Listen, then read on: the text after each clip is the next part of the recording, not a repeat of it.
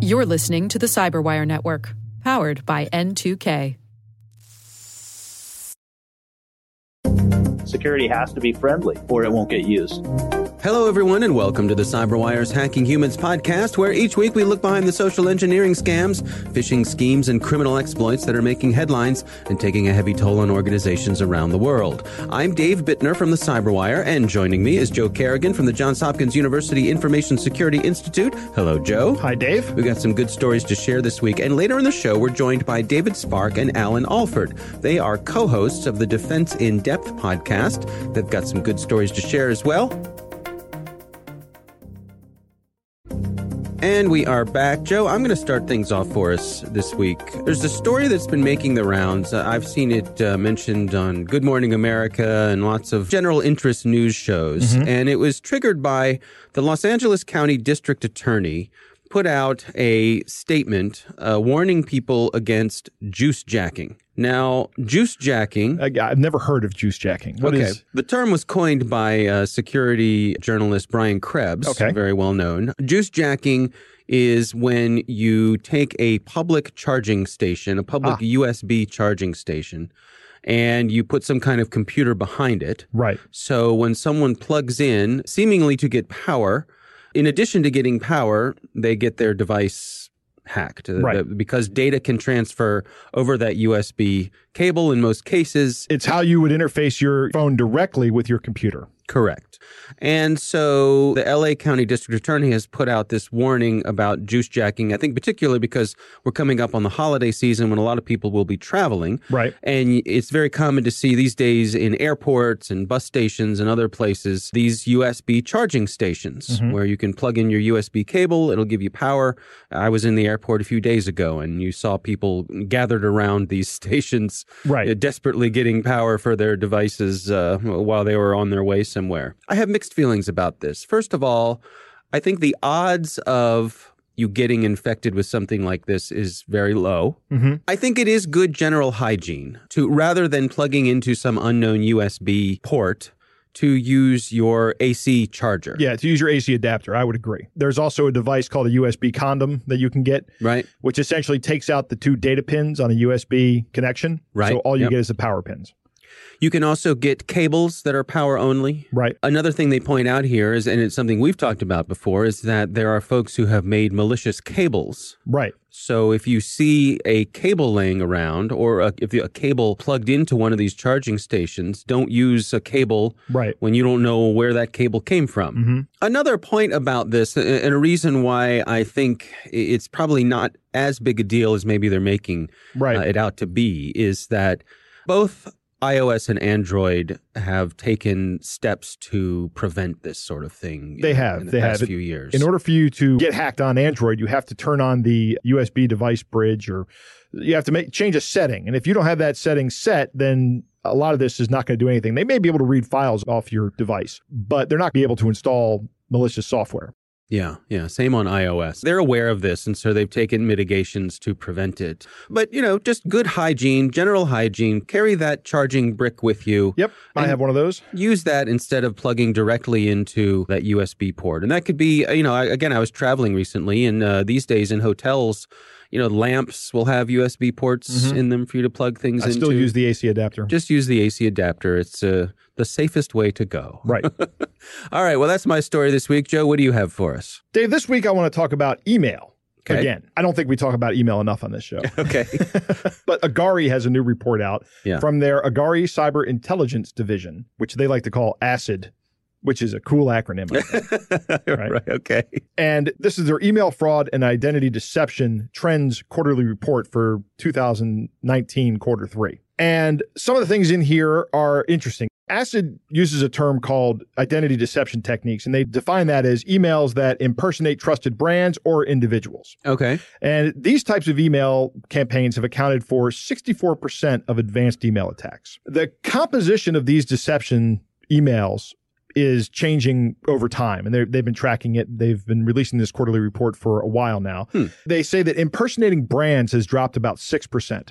Hmm. As a percentage of these impersonation emails. But email attacks impersonating individuals have increased to 22% of the total of these impersonation attacks, and that's up from 12% in the previous quarter. Oh, that's interesting. That is almost doubled. Email spoofing people are parts of sophisticated business email compromise attacks, right? Right. BEC attacks. And they tend to have higher payouts, which is probably why you're seeing an increase in them. And it, that's the thing where uh, you know I get an email that supposedly comes from my boss Right. asking me to buy some gift cards or Yep. something like that. Yep. And there's other types of this as well. Gift cards is actually number one for the campaigns, but payroll diversion is another kind of attack that accounts for about 25%.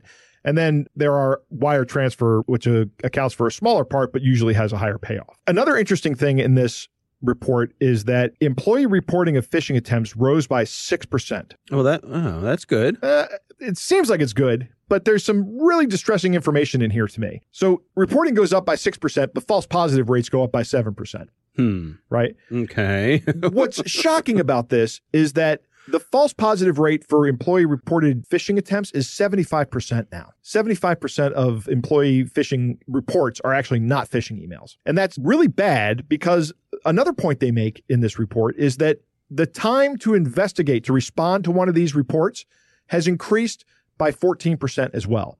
So now, if you are doing everything you need to do to respond to one of these reports, one of these employee reports, it takes about eight hours if it's a real incident, but it takes seven hours, a little over seven hours, if it's a false positive. And 75% of them are false positives. hmm. I don't know how to address that. I don't know. Right. I mean, uh, You want your employees to send in things they're suspicious of. You- Right. You want to encourage that behavior. Yep. So, do we need to do a better job training the employees to differentiate?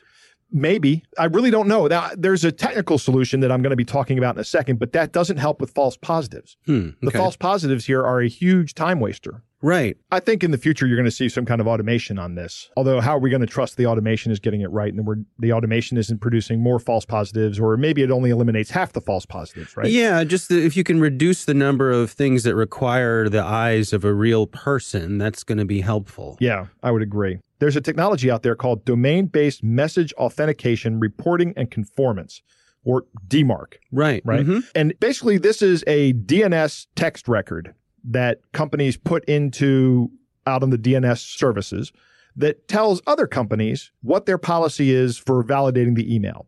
And this goes all the way back to, I think, 2002 when Yahoo came up with a way of validating emails with signatures, digital signatures. Mm. But there's other ways it works as well. And it's actually a pretty robust system. What's interesting is that the report said the implementation of DMARC records has increased, but the companies who have implemented reject policies in these records, which means if this email doesn't match this policy, you should reject it, Mhm. is only 13% of Hmm. Fortune 500 companies have reject policies in their DMARC records. Right. So that means that the other 87% either have nothing or tell you to quarantine the, the message, which is a very small portion of that. And then the other ones are just monitor the message. Mhm. But it's shocking to me that the Fortune 500 companies don't have these policies fleshed out. Now, that's going to change very quickly, I think, that as these companies become more comfortable with the technology and the people at these companies become more comfortable, they're just going to start having these reject policies set.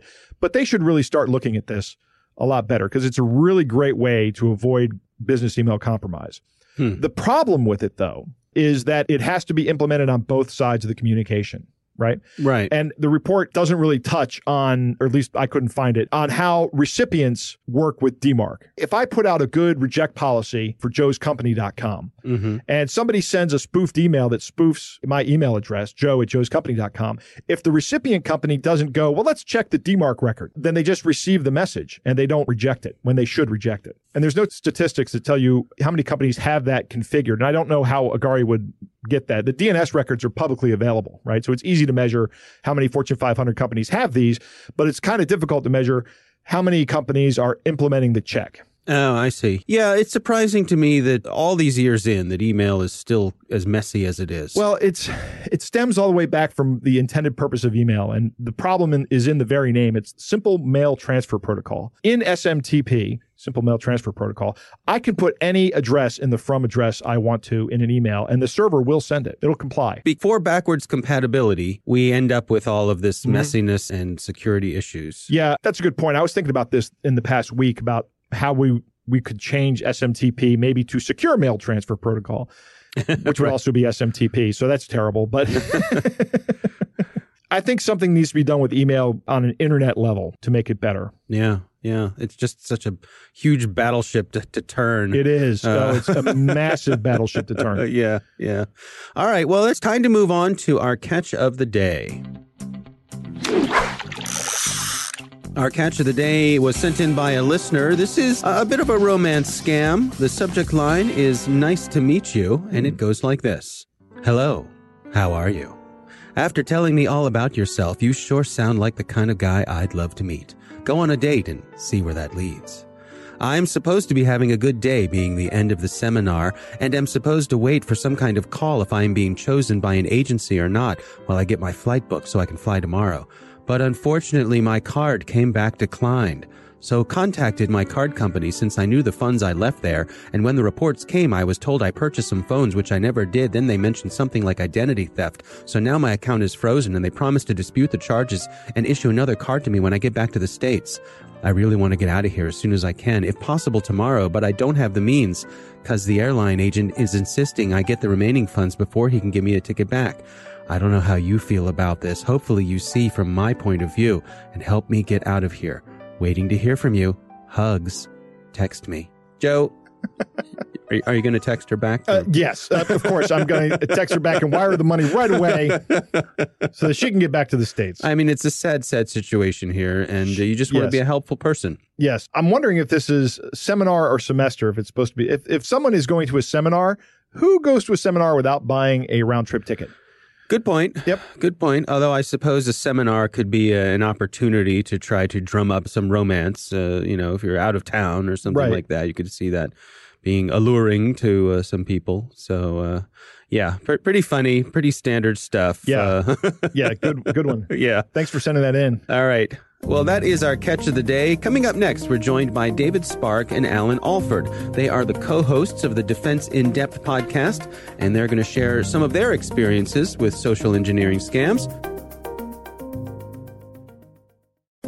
And we are back. Joe, I recently had the pleasure of speaking with David Spark and Alan Alford. They are the co hosts of the Defense in Depth podcast, really informational and entertaining show. So uh, we hope you'll check that out. Here's my conversation with David and Alan. David and Alan, thank you so much for taking the time for us. I'm really looking forward to chatting with you. You know, as co hosts of the Defense in Depth podcast, you all speak with a lot of CISOs. And I'm curious what stories they're bringing back to the two of you in terms of dealing with things like social engineering, things like phishing, all of these human facing attacks that they're up against these days. David, why don't I start with you? You know, it's interesting. You go immediately to like the outward threats, but one of the things that we keep talking about and is reported often is that, you know, internal threats are the problem, but often the internal threats are not malicious in nature. They're purely someone trying to get their job done and they're using some type of technology to get it done. So, you know, what they think is the right thing to do, like forwarding email to a personal account or someone telling them, forward your email to my account, which could be done maliciously or kind of unknowingly. So sometimes we are, quote, hacking humans in not a way that's meant to be malicious, but the end result is malicious. And that often, I I will just say, just from the data, from the reports that we've seen, is more often the case of why there is, quote, an internal threat. Hmm.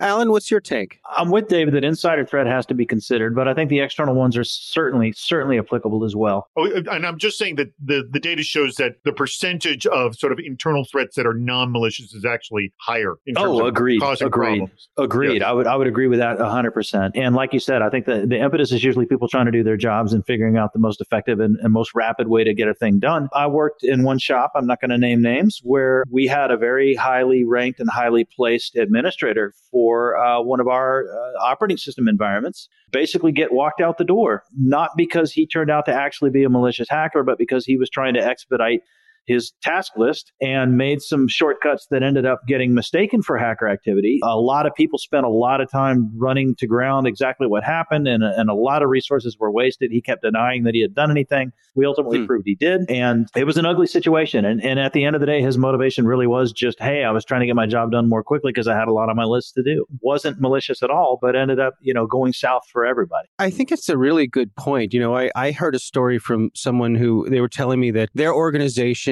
would not allow them to use services like Dropbox. You know, they couldn't connect to those kinds of file sharing services, but they all still had to get their work done. And so everybody knew that if someone was trying to send you something via Dropbox, well, the way to do that was to log on to the Wi Fi of the Starbucks in the lobby of the building. and now you can get the files that you needed. And I think it, you know, when we talk about insider threats, that's the kind of thing where people are just trying to get their work done. And you have to be careful not to put up these roadblocks because people will find a way around them. Don't move the data, move the access to the data. Keep the data in one location, just shift where you're getting access to it so people can do what they need to do which is often work from home. And there's a there's a greater lesson i think in that in that story of the starbucks wi-fi and and that is that security has to absolutely must especially in today's climate of byod work from home you know everything is saas now. You absolutely have to make security usable and friendly. And if you don't do those two things security is going to be an obstacle and security is going to be treated as an obstacle by those who most need it and when people see something as an obstacle, what do they do? They go around it, they go under it, they go through it, they go over it, you know, whatever it takes to get away from that obstacle. So if you don't make security usable, if you don't make it friendly, if you don't make it a good user experience, right, you're going to get bypassed every time. David, I'm curious, you know, from your point of view, the experience that you have in marketing, in communications, as a, a skilled communicator yourself, how do you feel like we're doing in terms of messaging, of getting the word out about these sort of social engineering scams? I, I think it's minimal at most. I mean, honestly, most people hear little tidbits here and there, but I think the most common thing that is happening is this spear phishing attacks where people know the people to go after within an organization to be able to get the money that they need and to create these sort of fake emails that and I know you talk about it all the time on this show where they're asking for, you know, gift cards, I mean the, the most common scam or essentially, you know, to get somebody invoiced. And it all seems legit. I think what companies should be doing is just understand that this is a normal practice. And how do we create internal systems that no matter what request that comes in, we have a essentially a multi-factor authentication process that goes on that before anybody sends money out, a phone is picked up and you're calling somebody and you're getting a verbal okay from somebody or something else, whatever it is, but just assuming that this stuff happens all the time time and you must build at least two factor authentication process to prevent the money actually going out the door. Alan, from your perspective, as someone who uh, is in a leadership position with folks on the cyber side of the house, how do you send this message down to the people who work with you? In a variety of ways. Training and awareness are key opening people's eyes to what can happen, sharing those stories, telling them and passing them on. Every shop I've been in, the bad thing has happened in one way or another. Somebody always manages to pull off some sort of scam or trick, uh, and somebody always falls for it. So you collect those stories and share them and spread them. And you create training programs specifically around those, right? Anti phishing training is pretty common practice. And, and one of the things I always do is I warn them, you know, what are the key signs that it's a bad email? It used to be in the olden days, you know, oh, oh, bad grammar. And it, you know, it's obviously somebody that's scamming me. It's, you know, give money now, please. And they don't even spell please right. And they don't use a period like, oh, that's how it used to go. Now it's so much more sophisticated. And so you have to get into the psychological tricks that the bad guys use and incorporate that and get those lessons on the table in your training, right? A false sense of urgency, appealing to your sense of curiosity, appealing to your sense of greed. There was a famous scam for years. I lived in Austin, and there was a very famous scam all over Austin. You'd be at some shop and coming out to your car, and these guys in a white van would pull up and they would offer to sell you stereo speakers. And what they would tell you is that they worked for the company. Austin. was, was this a national one? Well. Oh, oh so, yeah, oh yeah. so they worked for the company. They accidentally ordered too many. You know, wink, wink, nudge, nudge. We'll sell them to you for super cheap. And the reality is, there was no company. All of these speakers are actually poorly manufactured, cheap speakers. That this is their actual sales technique. This is their distribution network, right? So it, it's things like that, right? If, if it seems too good to be true, it is. If it's appealing to your sense of greed, don't be greedy. you know, there's some basic lessons there. I was at this conference in Philadelphia and I heard something uh, regarding phishing tests on, on employees. One of the things we had talked about in a previous episode is that you can always create a fish to get people. There's always a way to get it. And certain fishes have degree of sort of success severity mm-hmm. in terms of how well it can go. And what they did with their phishing test is they actually put a score before they sent it out, like, oh, this one we expect, you know, a much higher open rate than this one. So when they did do estimates of how successful they were with their employees, it was graded on a curve, if you will. Hmm. That the, you know, they expected the tougher ones, you know, the ones that really got at people's greed or the fact that the Super Bowl was coming up, those would be opened up more than some of the sort of lower risk ones. And, and I thought that was very wise to handle. That's a great approach. One of my most triumphant moments as a CISO was getting the CEO himself to fall for one of my fake emails. I was like, yes, I got him. Um, and, and, that was obviously a very cunning and very well crafted email. You know, it's important with those programs, though. It's it's all about you know. Dave's question to us was, you know, what are you doing and what are you seeing in terms of education and awareness, right? Anti-phishing programs are oftentimes used incorrectly in my mind because they're oftentimes used as a vehicle for shaming the end users. Mm. If if the goal is truly to educate and train and teach, then like David said, let that super crafty one out the door, but don't expect that you're going to get some miraculous resistance to it. You know, make it a learning lesson. Hey, you fell for a good one. Don't feel so bad. But why was this a good one? And what should you do next time? And, and just walk them through it and give them support and give them guidance and, and keep these as examples to help just get it ingrained in people's minds. What about having in place you know, tools so that people can report these things easily, but also that they know that they're being followed up on, that they're not just going into some sort of void in the company and they, they never hear anything about them again? You know, that's a good point. I don't think we've ever discussed that on our show. Like, how does the person who reports the phishing scam learn about how it's followed up? I mean, do you do anything like that, Alan? We do, actually, we do. And I was just thinking about my most recent security training I did in my, you know, where, where I work my day job. And I threw up a slide that must have had, I'm trying to count it now. There were at least seven different means by which people could get across a, a piece of security, you know, hey, there's a thing here. It needs attention. We gave them seven different means to do it. All of those means converge on the same place, and that same place processes, tracks, tickets, responds, and and ultimately you'll know whether you picked up the phone whether you went to this one email address whether you went to this one website. The data gets housed the data gets tracked and the responses are there and, and you will be communicated with. So it, it's important to open those floodgates as often as you can for the inputs.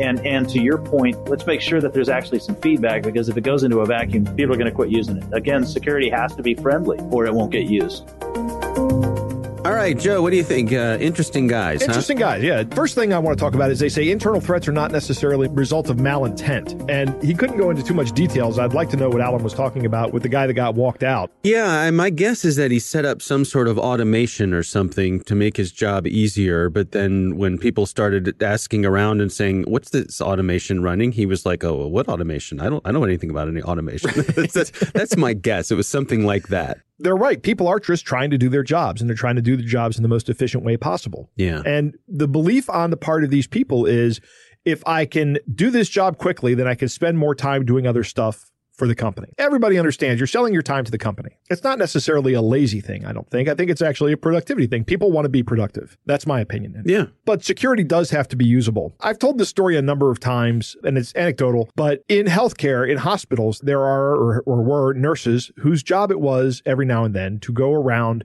and wiggle the mice on computers so that the computers didn't lock. So that when people walk into the room with the computer or to the treatment center or whatever, wherever it is, that they don't have to do anything other than start using the computer. Mm-hmm. Now, a lot of people have moved on. I know that uh, at Hopkins, the facilities use like a CAC card, but it's kind of like a chip and pin system. Right. So right. it's fast. Right. Yeah. And, yeah. and that's the point. It has to be fast and it has to be usable. It can't stand in the way, particularly in healthcare. I remember uh, for a while, uh, you may still be able to get this. There were some folks making USB dongles that basically wiggled the mouse every couple minutes. Right. Yeah. Actually, the FBI uses that when they're investigating cyber crimes. Uh, they stick it in as part of their forensics to prevent the machine from locking if they catch somebody red handed. Oh, interesting. Right. Again, we hear that policies and process are key, particularly for uh, business email compromise. People need to follow the process and follow the policy. And your comment about the Starbucks Wi Fi uh-huh. getting around that. I kind of blame the, the employees for going around it, but I also kind of blame management for saying, no, nobody's going to use Dropbox. Right. Right. There's got to be some other way to go about this. Right. Yeah. That, well, and I think that's the bigger point is that, you know, people still have to get their work done. Right. And they're measured, they're they're rewarded and punished by how well they get their work done. So you've incentivized these people to get around your security. Right. right. Exactly. And that gets me to my final point. If you're running one of these phishing exercises, don't use them to shame people. I don't know how often this happens, but I get this sense that it does happen, that so many people fell for the email and were shaming them. And the, the guys are right about that, that if you write a really good phishing email, you can expect a higher click rate on it. Sure. Yeah. You know, you can expect more your, your employees to fall for it and use that as a teaching moment. I agree 100%. Yeah, but do not shame people. That is counterproductive. Yeah. Use a carrot, not a stick, right? I, yeah. for this for this kind of thing, I say use a carrot, not a stick. Yeah. Other times I say use the stick, but not in this case. if you're going to be phishing your own employees, then that is a 100% carrot situation. Yeah. All right. Well, once again, thanks to David Spark and Alan Alford for joining us. Uh, they are co hosts of the Defense in Depth podcast. We hope you'll uh, check that out. It is a good show. We want to thank the Johns Hopkins University Information Security Institute for their participation. You can learn more at isi.jhu.edu. The Hacking Humans podcast is proudly produced in Maryland at the startup studios of DataTribe, where they're co building the next generation of cybersecurity teams and technologies. Our coordinating producer is Jennifer Eiben. Our editor is John Petrik. Executive editor is Peter Kilpe. I'm Dave Bittner. And I'm Joe Kerrigan. Thanks for listening.